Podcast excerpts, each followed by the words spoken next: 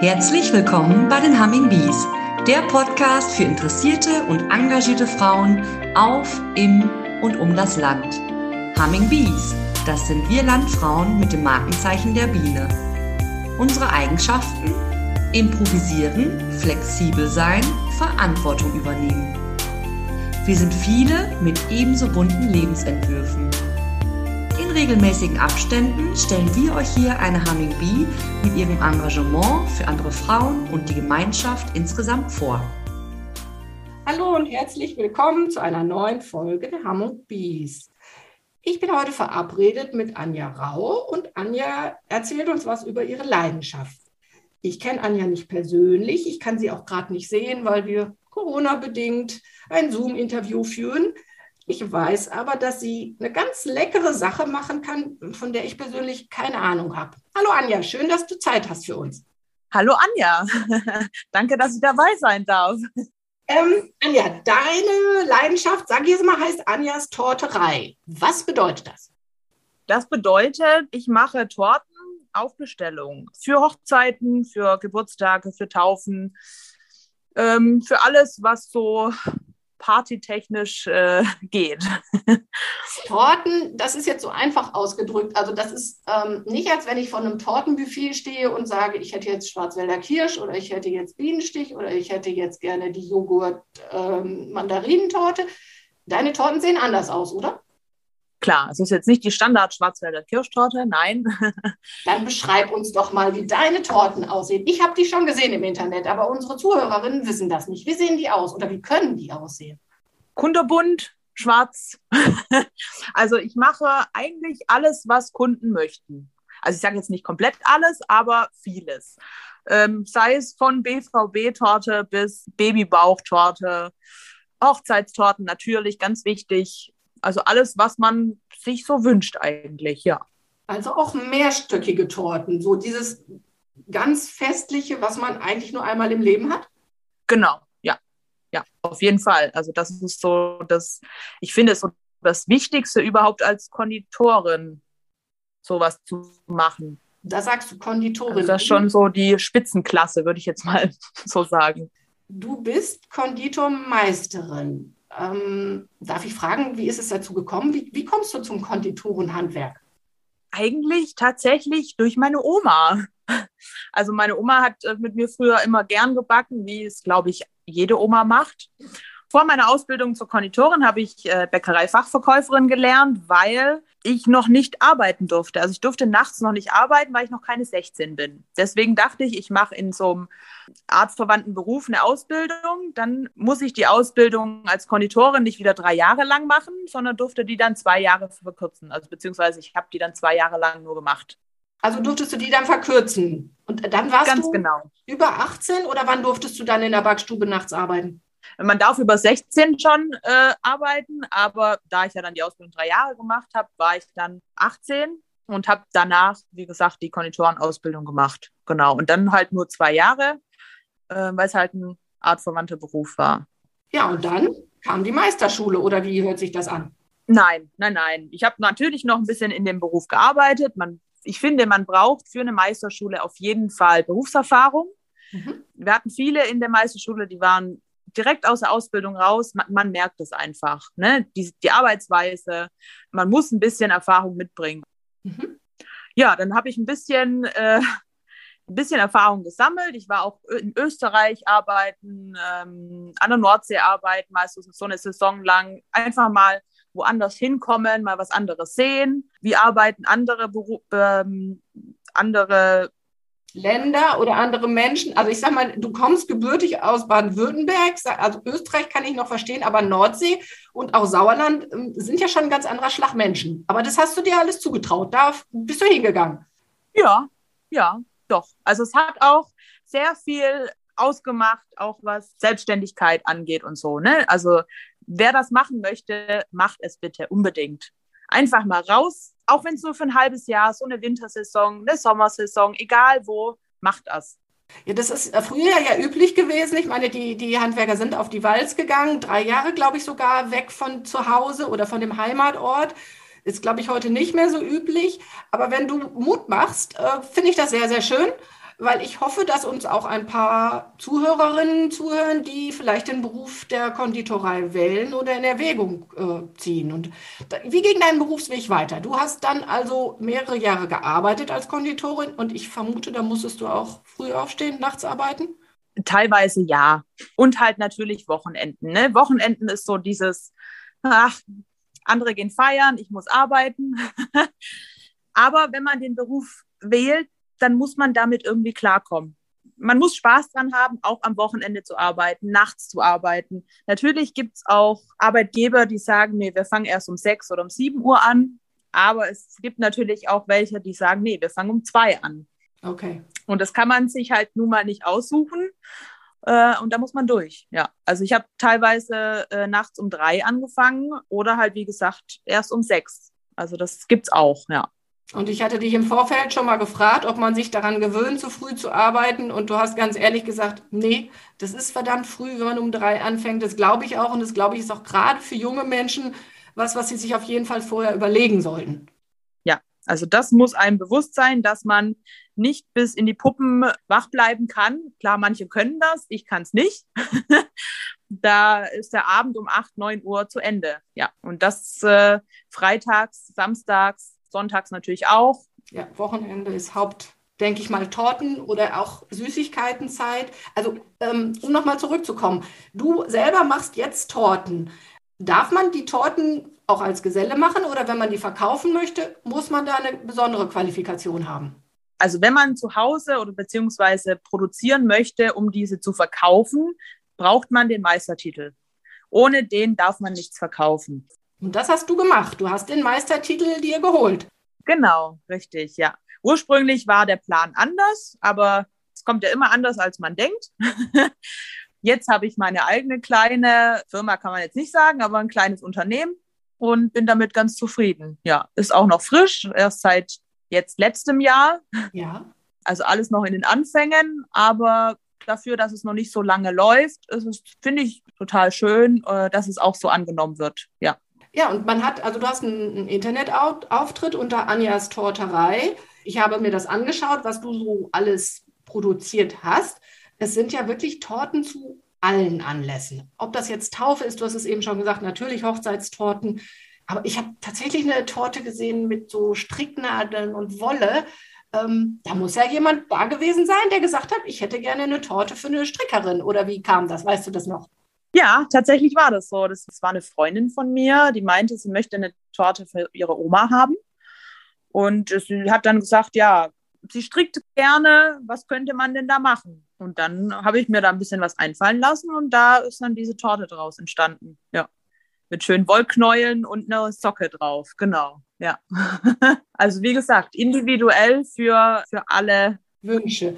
Ähm, individuell, wie, wie lange braucht man für so eine Torte, so eine Spezialanfertigung? Wie viele Stunden arbeitest du daran? Also es kommt immer ganz drauf an, also wirklich, je nach Dekoration, je nach Größe, also ich sag mal so im Schnitt von Anfang an bis Ende drei, dreieinhalb Stunden etwa. Ja.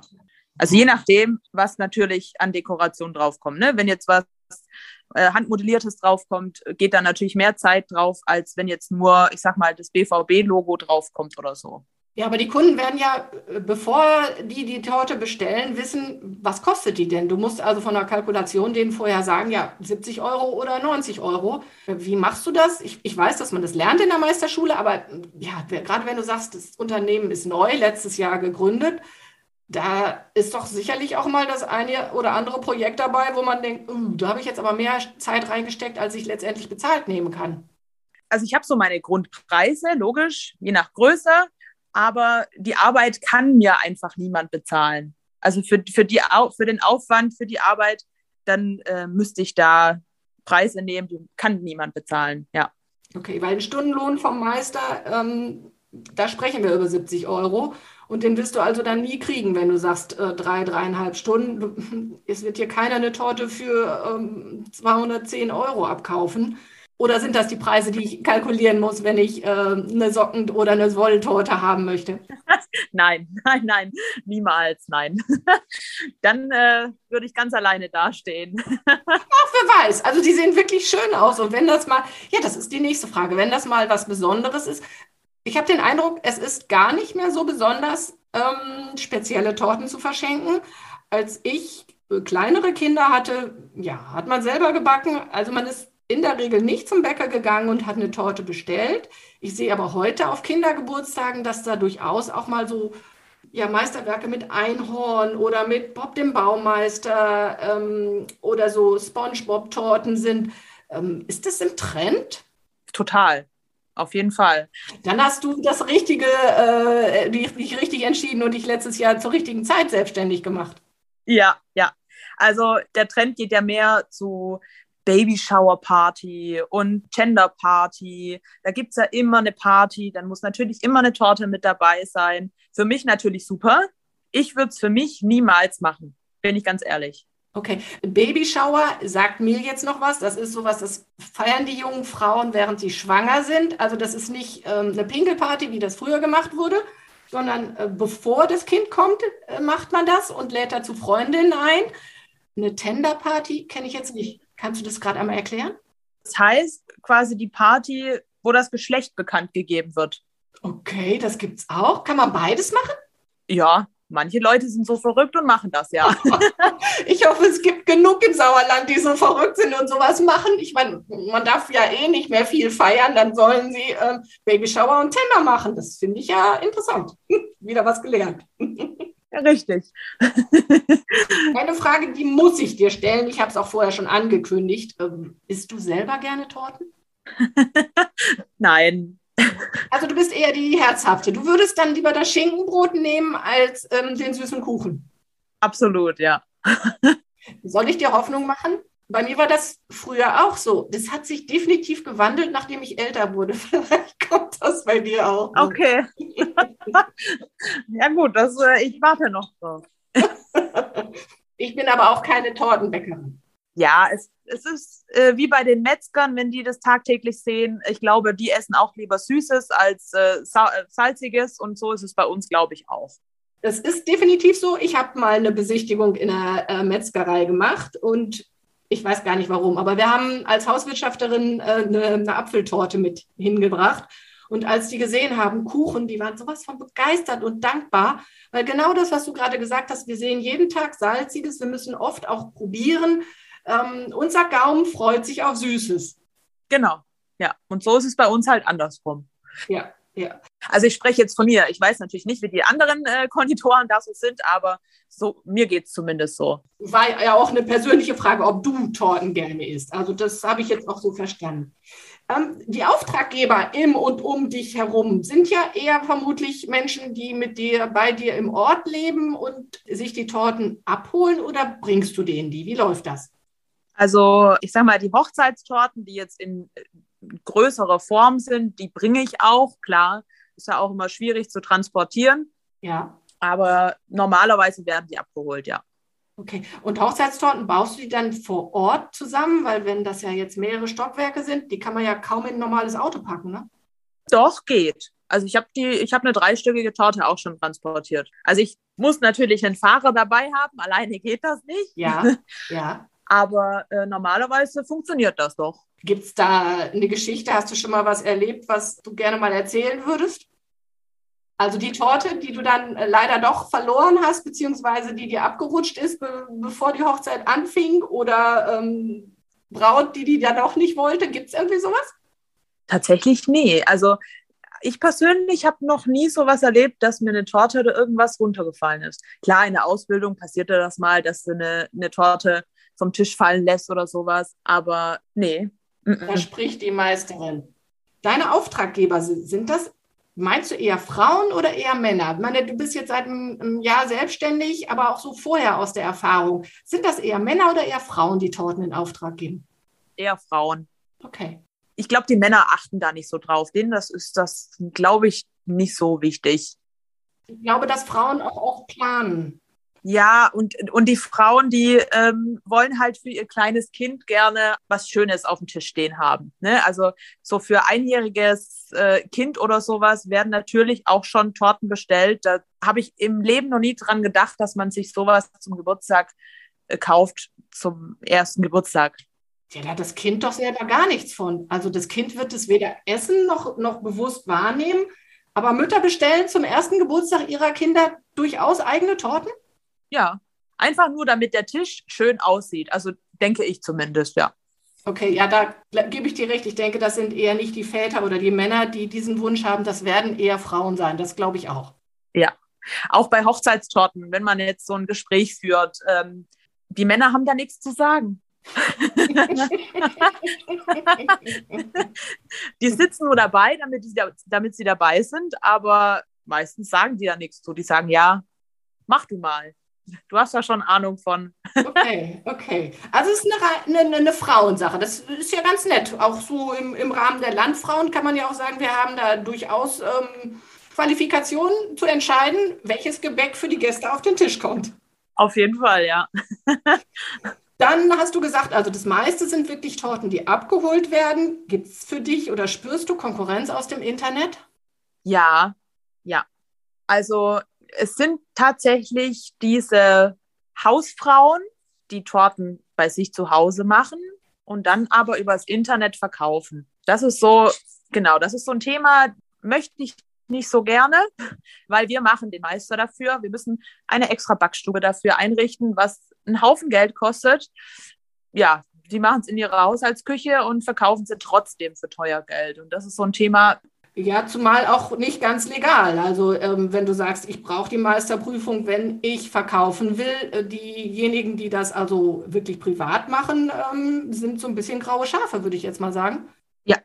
Was ich meinte, war eher äh, so größere Firmen, die auch einen relativ aufwendigen Internetauftritt haben und die diese Torten, die sie produzieren, auch verschicken. Ob das eine Konkurrenz ist oder ob du eher sagst, du bist so lokal unterwegs, dass du das eher nicht als Konkurrenz empfindest. Nee, sehe ich überhaupt nicht als Konkurrenz. Nein. Also bei mir geht halt auch viel, ja, über Empfehlungen. Ja, Mund zu Mund. Also die meisten Torten tatsächlich habe ich jetzt über Empfehlungen, über Bekannte. Genau, ja. Und natürlich, ganz wichtig, Facebook und Instagram. Ja. Also das nicht mehr wegzudenken.